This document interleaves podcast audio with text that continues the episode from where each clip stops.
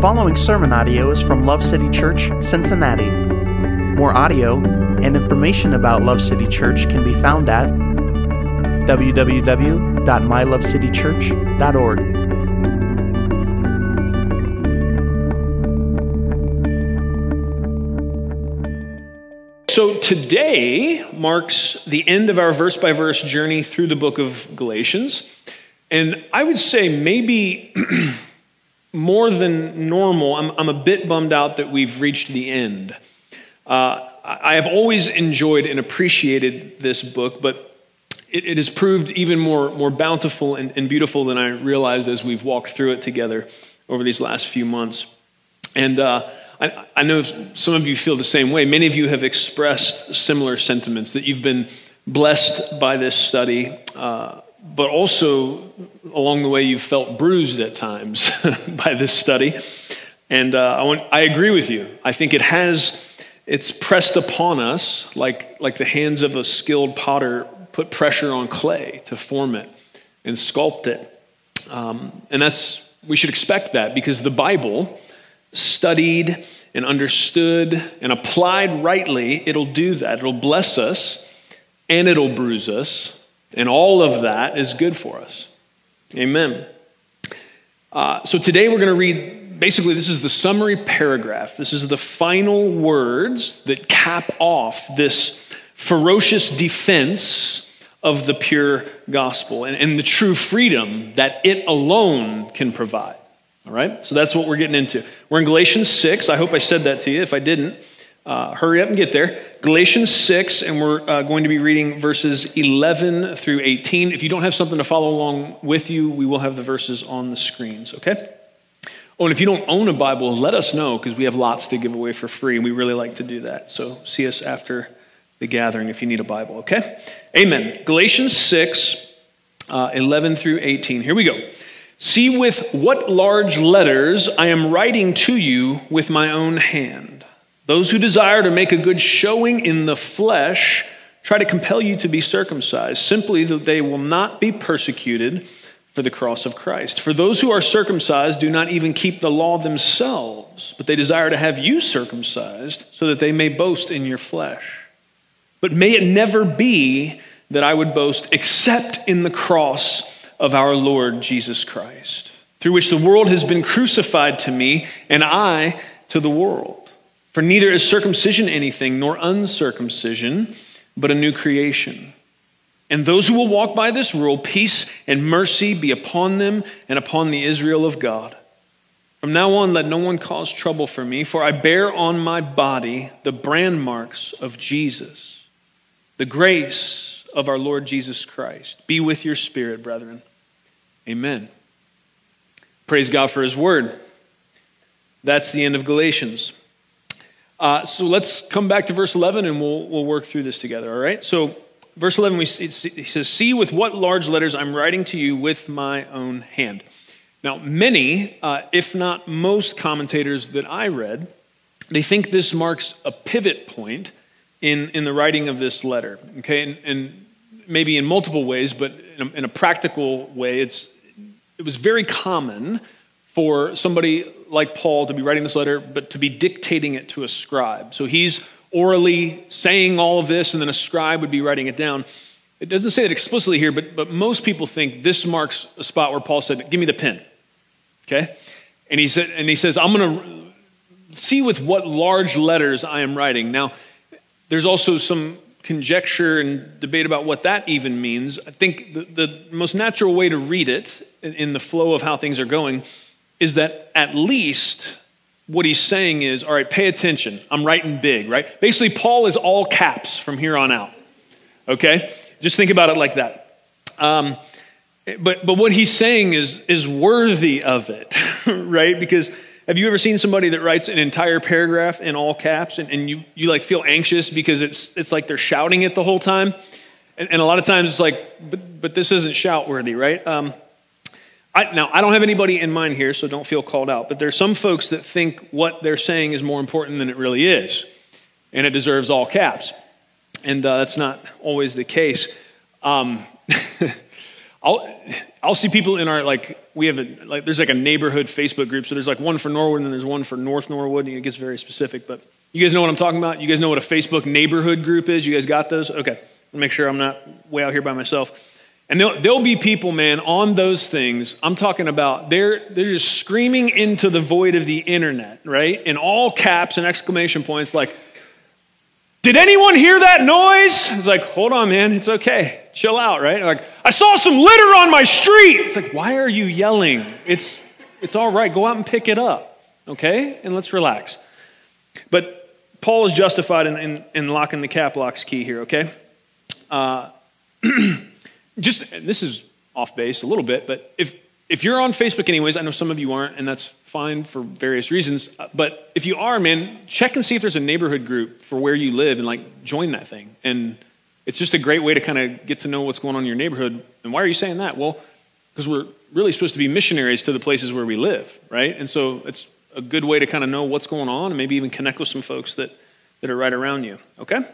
Amen. A little practical something there that we got by accident. Now, um, some think Paul is writing with big letters because they see evidence elsewhere that maybe he had some sort of eye condition. All right? So there's, there's a fair amount of commentators that think Paul had something going on with his eyes, and so he had, not only was he emphasizing what he's about to say, but also he probably needed to write big in order to, to actually write it and read it himself. There are some that even think that that uh, could be the thorn in the flesh that he mentions in 2 Corinthians 12. And um, I'm mentioning that. I just want you to know it's all of that's conjecture, but it is interesting to think about. Maybe it's something you can add to the list of discussion topics if you get it on Paul's schedule in eternity, right? Like things to talk. He's, he's on my list of people I'd like to chat with when I get the opportunity. So maybe you could ask him about that. uh, and, and I was thinking about that, and I'm even way out further on a limb here. So take this with like the biggest grain of salt you possibly could. But I was thinking, man, you know, there's there's some indicators that maybe there was an eye problem. I'm thinking, well, what, what's the deal with that? And of course, you know, people were using oil lamps and there was eye problems were common, but then I'm wondering, man, I wonder if that if there's an eye issue, is that is that a leftover from when he got flash burned on the road to Damascus, man, when Jesus said, Sit down, right? Now, of course, the Bible says it, this, those scales that had formed fell off of his eyes. I'm just, I'm just wondering, man. I'm just thinking. I'm, I'm going to ask Paul about it. You don't have to care about it. I'm just, I'm just letting you into what I daydream about. So there you go. Bible nerd stuff. Don't worry about it if you don't care. Uh, but, you know, I, I do kind of bring that up because, like, some of you might be tempted to think that I'm out of bounds, um, even, even asking that question, right? Even in my musing, uh, because some of you have heard or maybe been taught that the Lord would never do something like that because it's always His will to heal everybody and that he would never lay upon someone uh, the weight of a physical condition of any kind. That's a unfortunately fairly common teaching, and, and maybe some of you have encountered that. Maybe you've even believed that. Um, and that's problematic because regardless of what Paul's thorn in the flesh was, he had one. He said it clearly in his letter to the Corinthians, and he gave the reason for whatever the thorn was. It maybe wasn't the eye thing, maybe it was something else, but he did, he laid out what the reason for that thorn in the flesh was. You want to hear what that was? Here's his reason. Because of the surpassing greatness of the revelations, right? So what's he saying? God did some pretty amazing things with Paul, sending him as the, the apostle to the Gentiles, right? Like this guy's responsible for roughly two thirds of the New Testament. Um, he's responsible for laying out a lot of what we understand about some of the inner workings, intricacies, and beauty of the gospel, right? These are the greater revelations that he's talking about. So, because of that, for that reason, because God's going to use him in that way, to keep me from exalting myself, there was given me a thorn in the flesh. That was the reason. Now, and if, and if you're a student of Scripture and, and you're familiar with this passage, you know that he goes on to say, I asked the Lord three times to take it from me. And what was his answer? My grace is sufficient for you. Hmm. Okay. And I know that I'm off in the weeds a bit on this verse, but wherever I get a chance to, to stick a stick in the spokes of false teaching about how if you know we aren't healed of every ailment or struggle, it means we have a lack of faith, I'll take it. You know what I mean by sticking sticks in the spoke? You ever seen a mean kid? Were you the mean kid? Someone riding their bike and you run out from behind a bush and stick a stick in their spokes. What happens? Over the handlebars. That's what I want to do to that false teaching. Every chance I get. Because it's problematic. It hurts people. And it leads people away from God. It leads people to condemnation that's, that's wrong. Um, to uh, being, being despondent, man. It's, it's, it's not the truth, flat out. It's, it hurts people. So I'm not a fan. Uh, and and I'm, I'm saying, I'm granting that I'm off in the woods, but I'm not that far off because when, when damnable doctrines that teach people that victory in Christ means health and wealth and all of our dreams coming true, uh, when, that's, when that sinks in, when that gets a hold of people, it makes it nearly impossible to understand the next verse we're about to read properly, and, and it makes it hard to understand many other verses like it throughout the New Testament. So let's look at this. Why am I saying that? That was verse 11. Verse 12 Those who desire to make a good showing in the flesh try to compel you to be circumcised simply so that they will not be persecuted for the cross of Christ. Persecuted for the cross of Christ. Now, the first issue I want to address before I get into that second half at length is that what he's saying here is that, the Judaizers, and if you're maybe just jumping into Galatians with us, let me give you the super quick Cliff Notes version. So, this, this entire letter is, is the, the momentum behind it is the fact that Paul came to the Galatian region, planted churches, preached the true gospel, people received it, and then he went on and continued doing missionary stuff. And then a group came behind him known as the Judaizers. These were uh, people of Hebrew descent who had begun to at least become uh, friendly towards the Christian message. Uh, and they, but here's the difference Paul came and taught that we are saved, we have relationship and righteousness with God by grace through faith in Christ. That's it. These guys came along and said, Oh, yeah, that's really good. We like that too, but you also need adherence to the law, at least certain parts. And one of the things they were very hung up on was circumcision, which was the sign that someone was a participant in the, the covenant and the law of Moses, okay? So that's, that's the backdrop. That's what he's talking about if you weren't aware. And, and that, that idea of, of circumcision is all through Galatians, and, and what it really represents is legalism in all its forms. This was the issue of that day. And because it's not a hot button issue for us today, you might be like, oh, this is so irrelevant. Nobody's arguing about circumcision today. I get it. You're right. But uh, we are still struggling with the tendency of the human heart towards legalism. Absolutely, we are. We always will until Jesus comes and finally fixes this thing. We end up in the glory we were singing about earlier, okay? That's going to be a battle. That's part of why so much of the New Testament is warning us against it, helping us to avoid it, okay? It'll hurt us. All right, so uh, the issue here is that they were trying to compel them. There's, there's no problem with a Gentile or anybody else being circumcised for any reason, except for the reason that they were telling them to because they were saying this is required for relationship with God. And anytime anybody says anything is required for relationship with God aside from faith in Christ, red flags should be going off. Alarm bells got to be going off. Okay? And that's what was happening here. Um, now, why would this help them avoid persecution? That may be unclear. Um, why would be, people be persecuted for the cross of Christ at all? Well, First of all, let's think about the dynamic where they are, okay? So they're still within that region. There's, there's a power structure that, that is the kind of original uh, Jewish remnant, right? So they've, they've, they've already kind of gotten agreement with the Romans. The, the Jewish faith is kind of an approved, you know, there's tension, but they're going to, they let the Jews kind of do their thing, the Romans who are in charge at this point. And, and so they, then they're, you know, kind of oftentimes in bed with the Romans in different ways. Just, you know, let's figure out how we can control some stuff, but, you know, try to keep some separation. But, you know, it's, it's all this, it's all this kind of gross, just power structure stuff that was going on. And, and so you got, but if you're someone that comes along and says, oh, hey, um, all of, all of kind of the, the, the moral superiority and moral supremacy that the, that the Pharisees and the others that are in that system are relying on in order to kind of be in control. Yet, actually, none of that's important anymore. We just need to trust in Jesus and rely upon his grace. You can see how that would be uh, problematic for someone that made their, their entire existence, their identity, their station in life is based upon people adhering to these rules and them telling them how to adhere to the rules. Right? So someone comes along and says, actually, the rules aren't the way we get to God. That's somebody's going to want to do something about it.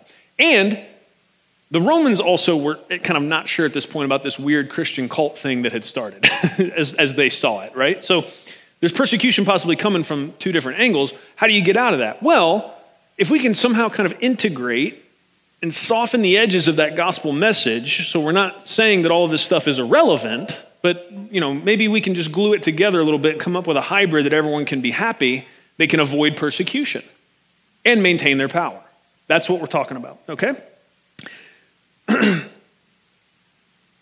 now that's that's the particulars of that but but let's let's pan out a little more broadly 1 corinthians 1.18 says this for the word of the cross is foolishness to those who are perishing.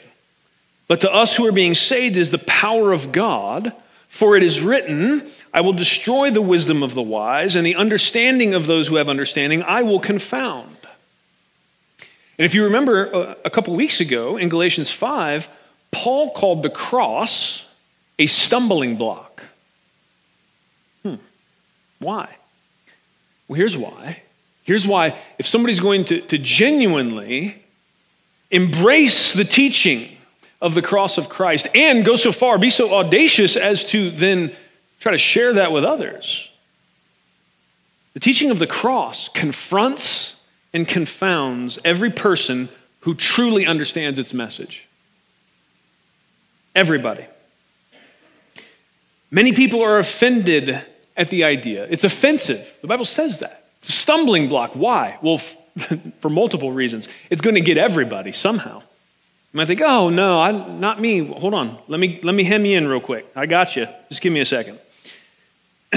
Many people are offended at the idea, just right off the bat, of substitutionary atonement altogether. Right? Some people are offended by the very idea that Jesus had to die. The very idea that, that death was required in order for there to be the possibility of life. The very idea that God would let his son, and some would say force his son, to go to the cross to pay for the sins of the world. What, what is all that about? What is all the blood about? What is, what is this wrath of God stuff? If God's so good and so loving, why can't he just forgive everybody? Right? Anybody ever heard someone, and maybe you've thought that, right? Like, I, I hear about this loving God, I hear about this good God. Why, why is the cross necessary to, to solve the problem of sin? If God's this powerful and this good, can't He just kind of magic wand this thing? Right? Problem solved. Well, here's the issue God is good and God is loving, immeasurably, indescribably good and loving, but He's also indescribably holy and just immeasurably holy and just. He's all these things. And that means the issue of sin has to be dealt with. That means, let me, let me just lay it out like this, and all analogies break down, but let's, let's say you've got a judge, you know, get, gets, gets elected to sit on the bench, and then basically all of a sudden he just decides, you know what, the, the laws don't matter. And so now everybody that comes before him is just like, ah, no, it's okay, let him go. What kind of judge would that be? That judge would not be administering justice, but that's what we want God to do. Oh, just don't, don't even worry about the bad stuff. And part of how we get there is because we don't grapple with the reality of how heinous sin really is, of how big of an issue our rebellion against a God that good really is. We, we, would, we would like it to all just kind of go away, but a perfectly just, holy, loving, and good God can't just, ah, that's okay. There, there does need to be punishment. There absolutely should be wrath coming from God towards sin and its effects upon a world that He loves. I, I don't want an indifferent God that just doesn't care about all of the ravaging effects of sin in the world. I hope you don't either. The issue is, how does He deal with it? And what we see in the cross of Christ, friends, that, that is hard for people to grasp, and it's something you got to chew on it a while before it tends to kind of gel. and, and, and be able to be understood is what you see at the cross is the only place in all the universe where justice, perfect, holy justice, and incredible mercy can embrace at the same time. Because the due wrath of God against sin is satisfied, while at the same time, mercy is poured out upon the very ones that caused the need for it, the very ones that made the infraction. It's justice and mercy. Normally, normally in, in our thinking categories, you can have one or the other. You can have justice or mercy. Is that right or wrong? You go before a judge, they, you got two choices. They can give you justice, which is what you deserve according to the law, or they can give you mercy, which is we're, we're going to let you off with less than what you deserve according to the law. You, you can't, we can't do both, which is why it's hard for us to understand the depth, the beauty, the mystery of all that God is doing at the cross. It's why it's offensive because it confounds our wisdom. We're coming to the thing going, what do you mean? You get justice or mercy. How do you have both? You have both when the God of the universe is willing to take on flesh and to step in and take the punishment in our place for our sins. Justice is done and mercy is given, and it's all happening in one place. To the cross of Christ, friends. And often, because of a lack of understanding when it comes to God's Trinitarian nature, some will call the cross divine child abuse. I've heard that accusation leveled at God before, but when you really understand the fact that in the beginning was the Word, the Word was with God, and the Word was God. Verse 14 of John 1, the Word became flesh. Yes, Jesus and God the Father are distinct persons, but they are also one. Christ coming is God coming. This is not God the Father holding God the Son into some, into some torture that, that, that he's not willing to be a part of, right? Yes, Jesus did pray in the garden, Lord, if this cup can pass from me. Father, if this cup can pass from me. Is there any other way, Lord? Are we sure, right? Because he had taken on flesh. There was the reality of this upcoming struggle weighing upon him.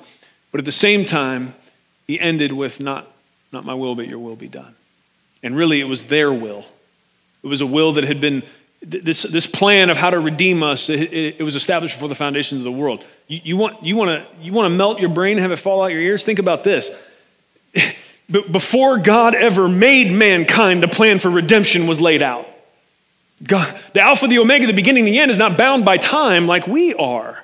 And so before God ever made us, He knew all the trouble we were going to cause and already had the plan in place for how to save us. And here's what here this is part of why you this is when someone I have to str- I struggle sometimes to remember I've been thinking about this a long time and so dots connect but when someone tries to assault the idea that God is good man that's hard for me because I'm thinking if I was God and I'm not bound by time, I'm, you know, I'm looking forward, it's like, okay, yep, create humanity, and then they're going to do this. Like all of this middle part that we're living in, right? From Adam to the consummation of, of all things in Christ, right? All this nasty middle part where we are just mucking things up, right? If I'm God, I'm looking at that and going, you know what? The angels are cool. We're just going to stick with them. You know what I mean? Like, forget humanity. We're not even doing that. But in his great love for us, man, in his desire to have that end goal of us and him forever, he has put himself through all of this. You think sin and the brokenness of the world bothers our hearts? You think you're bothered by how broke this world is? Man, God is aware of absolutely every single thing that sin has broke. And Christ came to fix it all. Paid the price necessary for that to happen. Amen. And this is part of what separates Christianity from other religions where blood sacrifices are made. Oftentimes people will throw that, oh, Christianity is just a blood cult like the others. Friends, our God is the only one who took on flesh so his blood could atone for the sins of the world. This is not like other religions where there was blood sacrifices. Other religions where there's blood sacrifices was you throw yourself in the, in the thing, or you throw your kid in the thing. That's, that's how you're going to uh, uh, uh, appease this bloodthirsty God. That's not what's happening here. God said, I'm going to do it. I'll pay the price. I'll put myself on the line to save you and to show you how much I love you. That's, that's a different deal, man. I'm not saying you have to believe that. Maybe you don't yet, and that's okay. We can keep talking about it. But, but don't, just please don't be duped by those that would just take Christianity and junk drawer it in sloppily with other things like that, because we're not telling the same story here. This is not Molech. This is not Baal. This is not the ancient Greek gods that wanted, you know, virgins thrown in, in volcanoes or whatever the stereotypes are. You understand what I'm saying? That's, we're, not, we're not telling the same story here. We're telling a story where God goes to, does a miracle and takes on flesh, is born of a virgin, so that that flesh can be torn asunder in order to save his people. It's not the same story. It's not the same story as this such and such God you know, you got to sacrifice a bunch of kids each year to get them to give you a good crop or not destroy you. Right? This is not the same story. So just don't don't get duped by that, all right? Please. This, this is more it's much more nuanced than, than that. Um, and it's so this whole idea it's so counterintuitive that it confounds the wise and this is why the bible teaches that it is by the miraculous power of god that our hearts and minds are even able to be open to receive His grace. This isn't something, that's, that's why I read you earlier, it says that the gospel, right, it's, it's foolishness to the unbelieving. It, it's confounding to our standard way of being able to conceptualize how things work in the world. It's supernatural. It, it breaks all of our paradigms. And that's part of why I believe it. It's so wild, man. Who, who, what human could have made this up, man? It's wild. And it's true and it's beautiful. Amen. Uh, and, and, and it's not just, so that's not the only offense point. You thought I was done. I'm not. It, it, it's not just the seeming brutality of the cross, but it's also the exclusivity it represents that offends some. Because here's the deal there is one way to right standing with God, there is one way to be saved. There's one way to be called righteous. It's a narrow doorway, and there is no other. And it is by acknowledging that our sin is so heinous, that Christ's sacrifice was needed, and trusting that by it we can be redeemed. The cross represents exclusivity, the cross represents the idea that there is one way to God, and that is highly offensive to many people. There are many people that the simple idea that we would have the audacity to say what Jesus said, right? And that's part of the problem with, there's a lot of people who's like, I like Jesus. I like the Sermon on the Mount. Um, I like the idea of Jesus with lambs and kids and stuff. But you, you can't take that part of Jesus and throw away the fact that he said, I am the way, I am the truth, I am the life. And no one's coming to the Father except through me. You don't get the precious moments, happy parts of Jesus that you like and, and, and throw away the rest. This isn't a buffet. Okay? Amen. So either you're gonna you're, you're gonna receive the wildness of who Jesus is and who he claims to be, or you're gonna reject him. You don't get to stand in some comfy middle place. Because there's not a lot of there's not a lot of crowds where you can run around and say, Oh, Jesus is terrible. I hate Jesus. Like even even today, in our current climate, a lot of people will be like, "Ooh, that's gross that you're saying that," right? But, but a lot of times, and this is what I'm talking about, man. The, the true gospel, if you really interact with it, if you really think through it, it, it is offensive on multiple levels. And a lot of times, if someone hasn't been offended by it, they just haven't thought about it enough yet, or haven't really been encountered with actually what the cross is teaching, what Jesus is saying, right? So, some are some are uh, offended by the exclusivity, that we would be so audacious as to say, that we'd have the audacity to say, there's one way. Some people just can't handle it. What, you know, that's, that goes against pluralism. And, and what about if people genuinely believe something else? And how do, how do we, look, man, all we can do is go with what Jesus said on it. There's one way to God. There's one way to stand righteous before God. There's one way to be forgiven of the sin we all know that we have. It's by trusting in the grace of Christ. But it's not just the exclusivity, but it's also the inclusivity of the cross that offends some. You might say, what does that mean?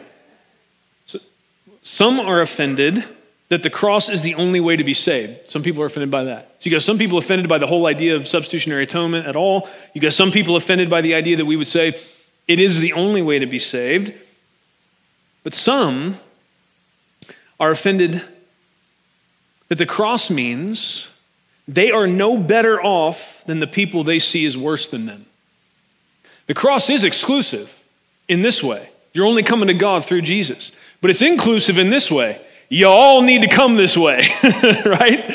There's only one way, and you need it. Who, me? Yes, you.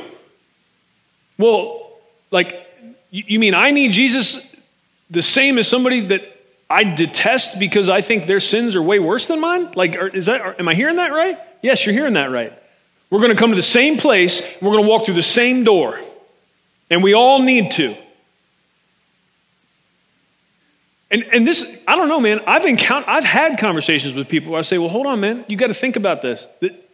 When it comes to this, when it comes to salvation and righteousness, when it comes to right standing before God, you're standing in the same place as some of these people that you, you really detest and think that, they're way worse than you, man.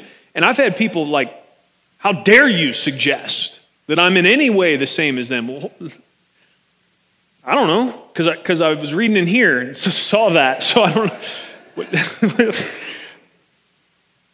I, I thought that's what we were working off of, so I, okay, I could be wrong. Um, so, what am I saying? What I'm saying is the only way to avoid the offense of the cross is to avoid it altogether.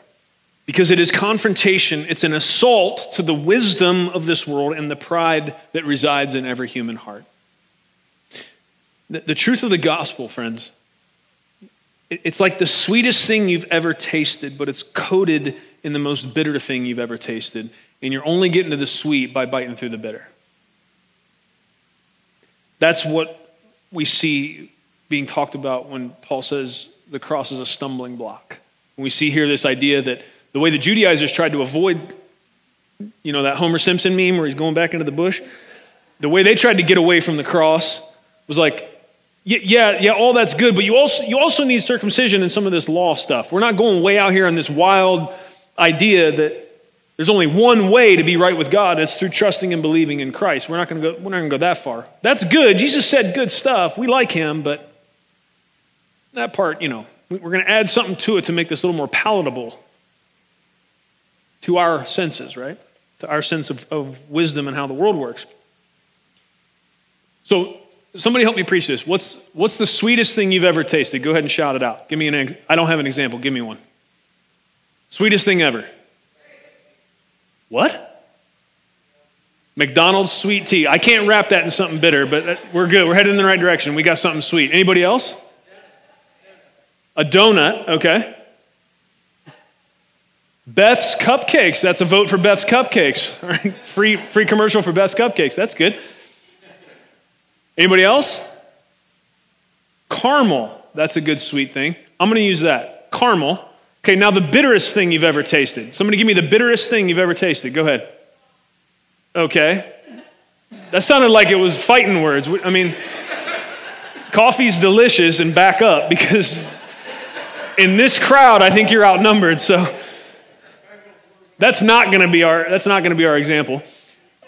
Bengals losing, I can't eat that, though I know for some of you that was traumatic. Yes. Uh, okay. Capers. Oh, yes. Lemon rind. Okay, that is bitter. Okay. That's it right there. Black licorice. Yuck. Yes. Who I need to know who I need to watch my back around. Who in here likes black licorice? And be honest. Ooh, yeah. No. I'm, I'm, I'm still going to love you, but I'm going to be careful around you. That's all I'm saying.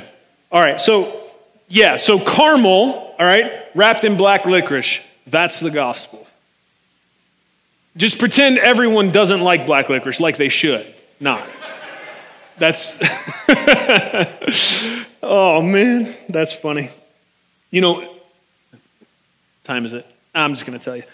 My, my granddad, uh, right before he died, the last conversation I had with him, and we knew, we knew it was the last conversation.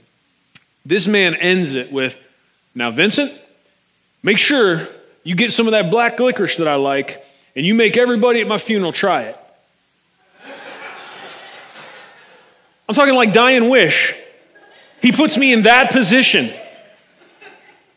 And so I did, man. I got on Amazon, and this man didn't just like black licorice, he liked this like Dutch salted black licorice.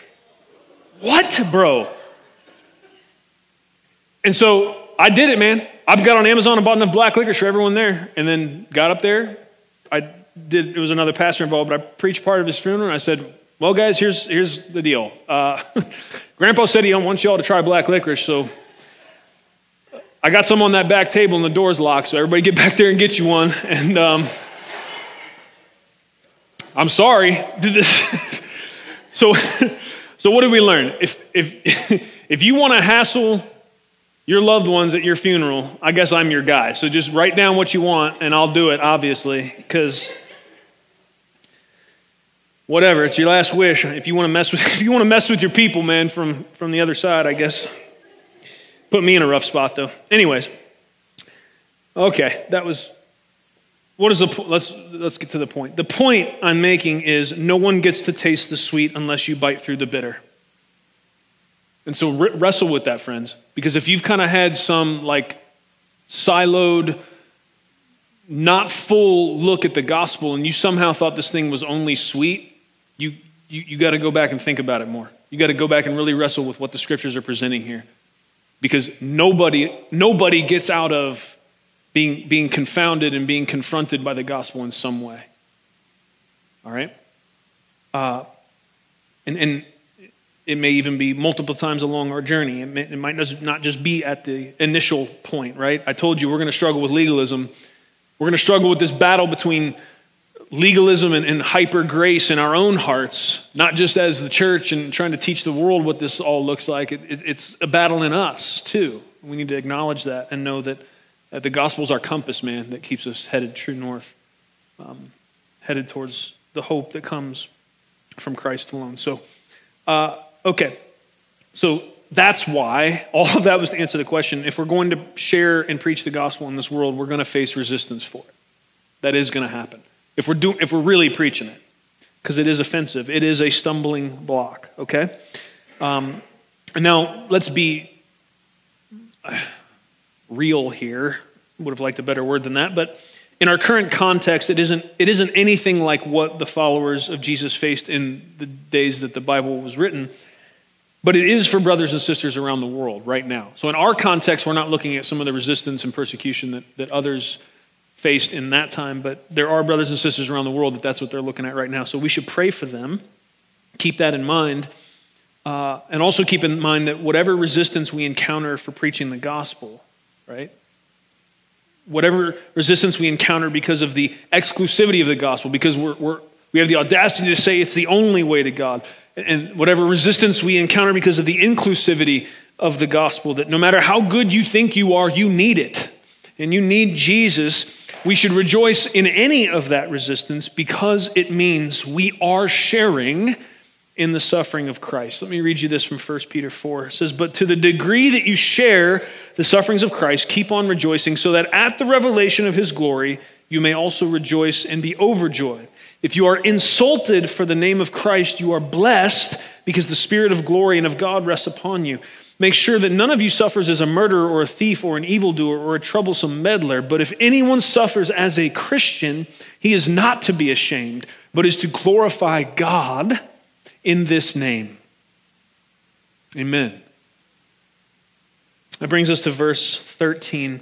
For those who are circumcised do not even keep the law themselves, but they desire to have you circumcised that they may boast in the flesh. And so Paul's calling out here the common hypocrisy that is unavoidable if someone holds to a real legalist framework. And these false teachers who had come in, they had the same problem that uh, all false teachers have.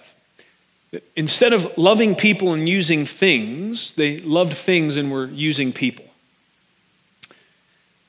These guys wanted to be important. They wanted prestige and power, and, and normally with that comes money. Now, you can reverse that, of course. You can, you can start with money and buy prestige and power as well, but they always tend to be tied together in kind of this incestuous relationship. So, what, what, what am I saying?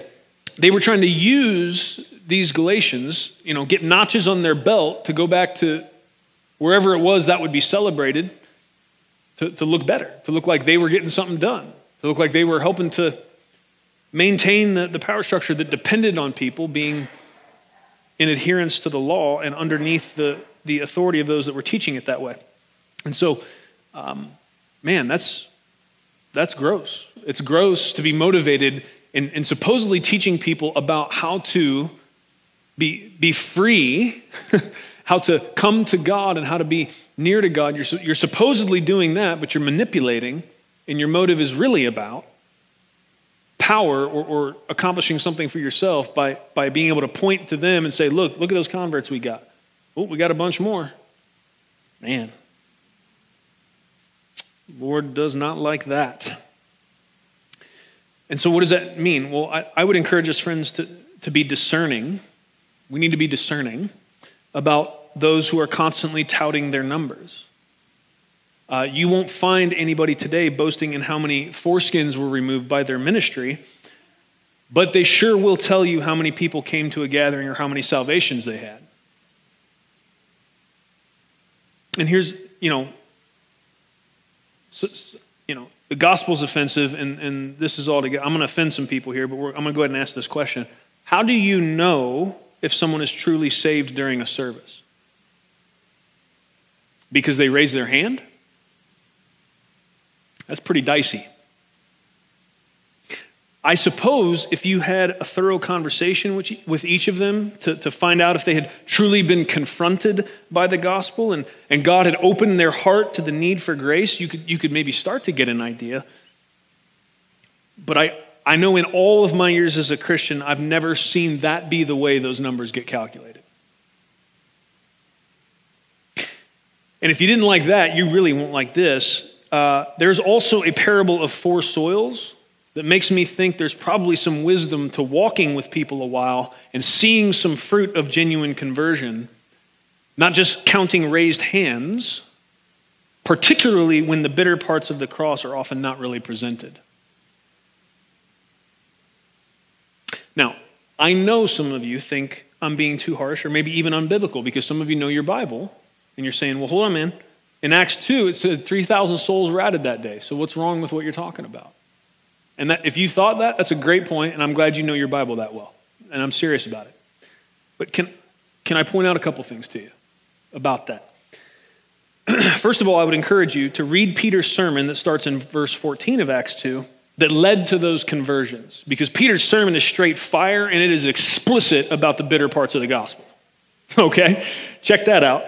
Uh, two, I want to read you the verse before and after that. Listen to this. Think, think, think with me. Starting in Acts 2:40, and with many other words he solemnly testified and kept on urging them saying, "Be saved from this perverse generation." So then those who had received his word were baptized, and that day were added about 3,000 souls.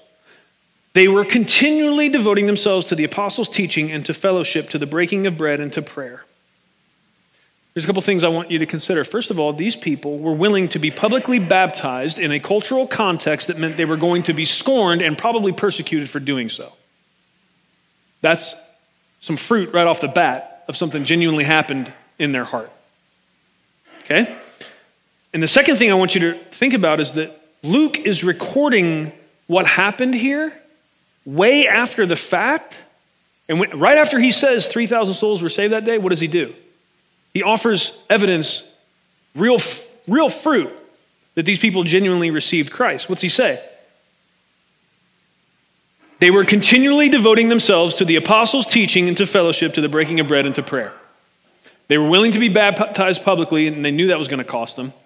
And then you see them starting to walk out some of the basic things that it means to follow Jesus. I don't know, I still don't like it. I mean, that's fine. I, I know.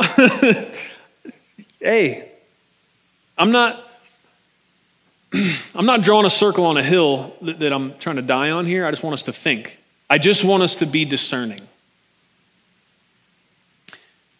It's not wrong to genuinely rejoice in people being saved and baptized. That should be one of the greatest joys for any church. But I'm just telling you, we need to be discerning and, the, and, and boasting for other motives because those things happen is not okay. That's what Paul's coming against here. And, and we need to check our own hearts when God uses us individually or as a church to share the gospel with folks. We, we should soberly ask ourselves are, are, we, are we just genuinely overjoyed when people meet Jesus, or are we getting pulled into boasting in ourselves instead of glorifying Him because we're not immune to that. You can start to feel uh, like you deserve some glory for your part. Um, I like to think of myself in, in, uh, as a wrench in the hand of God, that he's, he's the master mechanic and I'm a wrench, right? If, if, if I go to a mechanic and they fix some difficult problem on my vehicle, I don't walk into their toolbox and pick up the socket wrench and say, dude, socket wrench, you are awesome. You're amazing. Thank you for your work. That would be insane. I thank the mechanic for his skill and ability to wield the tool. Okay? Pastor Vince, are you calling us tools? Yes, you got it. You figured it out. But I'm calling myself one too, so we're all in the same toolbox. Amen. Whole toolbox of tools. uh, this is fun. Okay. Um, and, and, and having that discernment is important because verse 14 says, We have no reason to boast, friends, we, we, we, we, or we have one reason, to, not no reason, we have one reason to boast, and it isn't in ourselves. Right? Verse 14. But may it never be that I would boast except in the cross of our Lord Jesus Christ, through which the world has been crucified to me, and I to the world. And so you might be thinking, well, okay, so I don't, maybe you're not running around, probably, hopefully, like just being super overtly boastful. So you might be thinking, well, am, am I boasting is this a problem? How do I know if I'm boasting in other things? Uh, let, me, let me just say to you this is when we hear the word boast, we think about the very kind of stereotypically braggadocious person running around uh, trying to convince everyone how awesome they are, right? And it's kind of, it'd be kind of easy to see, but this is it's far sneakier than that and, and, and broader than that, unfortunately. None of us are getting out of this. Part of what's inherent in this idea is that we all are boasting in something by this definition. All of us do. Well, what do you mean? Well, if, how do we figure this out? Is this a problem? The first thing I would say is how do you, how do you talk to, to others about yourself? What, you might say, well, I'm, I'm pretty humble. Well, what do you want them to know first about you when they meet you? What do you tend to emphasize about who you are? How do you explain who you are? What comes to the top first? What stays at the top and is mentioned often? Is the fact that you are a child of God in, in the top of that as you describe who you are? Or is it, is it more likely that you're reaching for other kind of relational markers like I'm, I'm a husband or I'm a son or I'm a daughter or I'm a brother or I'm this or this is my occupation. This is who I am. This is who I want you to know. This is what I want you to know about me because you know us humans, we, we meet each other, we get to know each other, and we're, we're looking for these cues to try to figure out where, where we fit in on the social hierarchy. Oh, I don't do that. Yeah, absolutely you do. You do. Whether you know you do or not, for sure. Uh, but the gospel can free us from that nastiness because it, it's exclusive and it's inclusive. It, it levels the playing field about things that really matter, eternal things. And it can de emphasize some of the stuff that we end up making the, the determining factors for whether we think someone is successful or whether we think we're successful, and how we try to project that into conversations and relationships. So, how do you talk to yourself, uh, or how do you talk about yourself to others? One way to know what you're boasting in. Uh, if you're sharing accomplishments or victories, do you look for opportunities to give God glory in those? I'm not saying it's bad to talk about good things in your life or ways that God has used you. It's not. But be discerning, check yourself. Where is the glory for that going in your heart, first of all, which is what matters most? And then are you looking for opportunities to point people to the goodness, mercy, and power of God to get the credit for the good things going on in your life? I hope so. If not, there, there may be an issue there with you wanting that glory to some degree. Uh, almost a, a reverse way to look at this is, is to ask yourself how do you when you feel the need for it, how do you defend yourself? How do you f- defend yourself against accusation from yourself, other people, or, or even the enemy that's the accuser of the brethren? Right? Someone comes and starts to attack your character. What does your mind jump to first? To say, well, no, that's not true. I'm not, I'm not a bad person because I am this way or I do this thing or I don't or I don't do these things that other people do. There, there's a way to start to, to sniff out some of what rests as boasts in your heart. How do you defend yourself? The gospel allows us this beautiful freedom to not feel the need to defend ourselves. It's the only thing that can. I don't, I don't need to jump to defense that I have value or worth or that, that, uh, you know, that I'm worth something by trying to give you all of the things I don't do or do do.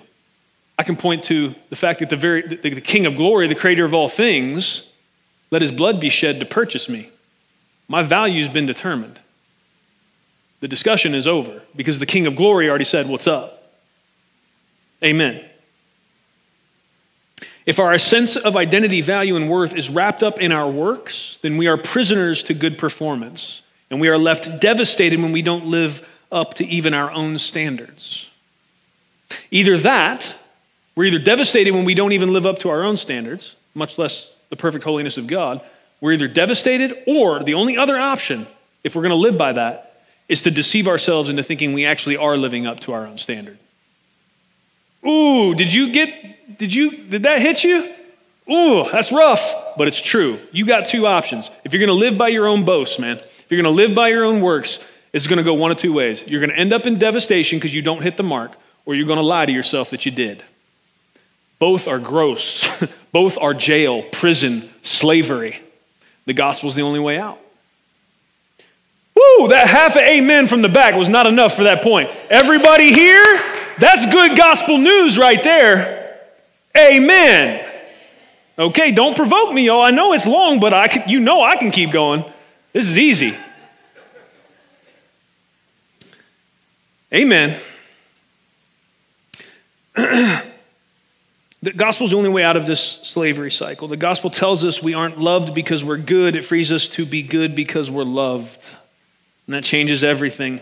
The gospel frees us from the weight of trying to prove to the world and to ourselves that we have value and worth because we see those things declared in the truth that King Jesus would live and die and rise so that we can spend eternity with him. How much does it touch your heart that God wants to be with you for eternity? How often do you let that really come in and the sweetness of that? Savor that, man. God, that's a beautiful truth. I'm so thankful. Like, I still can barely believe it because I know me. and He wants to be with me forever? Why? What kind of love? What kind of God? It's incredible. Thank you, Jesus. Through the cross, we will be rejected by the world's standard of success, and through the cross, we will reject its standard for success. It's part of what Paul's talking about. Crucified to the world, it's crucified to me. It's kind of like, if I'm looking at this, that's that's not that important. And this is another element of the freedom we find through the gospel freedom from the rat race, driven and compelled by things that in the end don't even matter. There's, the gospel brings true freedom, man. Free indeed. Uh, verse 15 and 16. For neither is circumcision anything nor uncircumcision, but a new creation. And those who will walk by this rule, peace and mercy be upon them and upon the Israel of God. The Israel of God, uh, and we saw this earlier, Galatians 3 and elsewhere. Uh, there's this idea that, that the church now is the seed of Abraham, those who have come to God through faith in Christ. And so this is it's another way to, to talk about this, this New Testament idea of the church, the Israel of God. So when we started today, I called this book a ferocious defense of the true gospel and the freedom that it provides. And, and I believe that is an accurate and appropriate description of the book of Galatians. It is probably, in a lot of ways, it is the most blunt of the New Testament epistles. And maybe that's why I like it so much. Uh, but it's it, also what we see here in, these, in this last word, last couple sentences of the letter is we see tender encouragement for those who were being tempted to trust in themselves instead of Jesus. Paul came and brought the hammer down, man, for six chapters. And rightly so, because this is dangerous and it's real and it needs to be dealt with. But we also see here um, this tenderness at the end as he wraps this book up. Um, he says, Those who will walk by this rule, peace and mercy be upon them. What rule? That rule is it's, it's the good news that Jesus didn't come and offer a way to be a better version of yourself. He came to make you a new creation. That's what he's talking about here. Circumcision and uncircumcision doesn't mean anything. A new creation, that's, that's what we're looking at. That's what we're rejoicing in, okay? Um, that word rule, it's not like rule in a rule book, it's rule like a straight line that you would walk by. That's what that Greek word means, and it makes more sense when you understand that. Uh, when we walk by this rule, we have peace with God, we can have peace with others, and we can even have peace with ourselves. And man, that's precious. When we walk by this rule, the mercy of God is poured out upon us. It's, it's the kind of mercy that would lead every jaw in a courtroom dropped if the judge sentenced himself to take the punishment for my crimes, for your crimes. Just imagine being in a courtroom where the judge says, you know what? I love this defendant. Life in prison, but I'm, I'm sentencing myself, not them. I'm going to take the punishment. So justice has to happen here. Somebody's got to pay, but I'm going to take it. If you were in that courtroom, where would your jaw be? Hopefully, sitting in your lap where it belongs. And that's where our jaw should be sitting in our lap forever and ever as we contemplate the beauty of what the gospel is really teaching. It's incredible. Verse 17 From now on, let no one cause trouble for me, for I bear on my body the brand marks of Jesus. What does he mean by this? I promise we're almost done. Second Corinthians, he gives more detail what he means. He's talking about what he's been through to preach the gospel. Beaten times without number, often in danger of death. Five times I received from the Jews 39 lashes. Three times I was beaten with rods. Once I was stoned. Three times I was shipwrecked. A night and a day I've spent adrift at sea. I've been on frequent journeys in dangers from rivers, dangers from robbers, dangers from my countrymen, dangers from the Gentiles, dangers in the city, dangers in the wilderness, dangers at sea, dangers among false brothers. I've been in labor and hardship through many sleepless nights, in hunger and thirst, often without food, in cold and exposure. Apart from such external things, there's the daily pressure on me of concern for all the churches. Who is weak without my being weak? Who is led into sin without my intense concern? If I have to boast, I will boast of what pertains to my weakness. That's what he says. He says, I bear on my, mark, on my body the marks of Jesus. And so, what he's saying in verse 17, I'm, I'm going to paraphrase it for you. This is my paraphrase. He's basically saying, Look, my friends, your willingness to entertain these false teachings and to stray from the pure gospel, your willingness to do that, it's hurting me. It's hurting me, the one who sacrificed greatly to bring it to you. And I'm still paying the price to bring it to others. So, can you guys just knock it off already? right? That's basically what he's saying in verse 17. Guys, think about what I've been through, what I, what I went through to come to you, and for you to then just run the opposite direction of, of what I taught you here, to, to willingly put back on the chains that it cost me so much to come and break off of you with the truth of God's word. Stop. Just stop, guys. That's really the, the heart of that. Verse 18 The grace of our Lord Jesus Christ be with your spirit, brethren.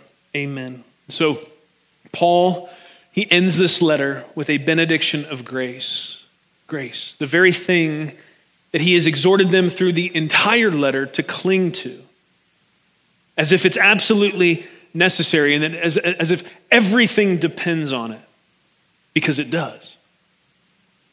And even in this state of confusion and wavering in their faith, did you notice that he calls them brethren? As if in one more way, he's pointing them to the incredible power of the grace of God to save us and keep us. Because, friends, as we've seen plainly throughout this whole book, we could never save or keep ourselves. Amen. Will you pray with me?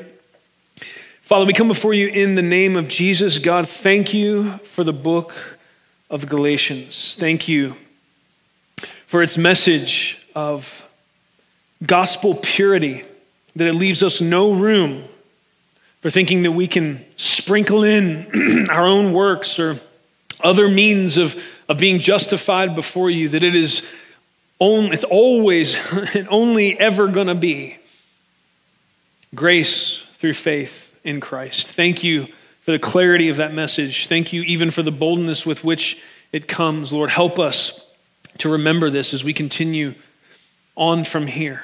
Uh, help us not to be pulled into the twin thieves of, of legalism or, or or a hyper grace idea. Somebody trying to get us to think that we're going to be saved by works or that, or that sin doesn't matter at all. But let us stay close, Lord, to your gospel, to walk that narrow middle way, that door that you alone have opened for us.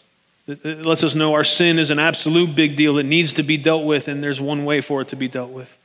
It's through grace. Thank you, God, that you've freed us from slavery in so many ways, that you've given us spiritual freedom. Help us to walk in that, not to take up again the yoke of bondage willingly, but help us, God, to be convinced of the truth of your word and so soaked in the beautiful truth of your gospel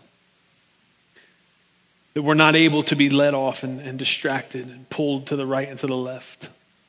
We need your help for this, Lord. The temptations are many, the deceptions are many. We thank you that you've promised to provide us that help through your Holy Spirit. We need you and we love you and we thank you. In Christ's name we pray. Amen. Thank you for listening to audio from Love City Church, located in Cincinnati, Ohio. Feel free to make copies of this message to give to others but please do not charge for those copies or alter the content in any way without permission. To give or find out more about Love City Church, visit www.mylovecitychurch.org.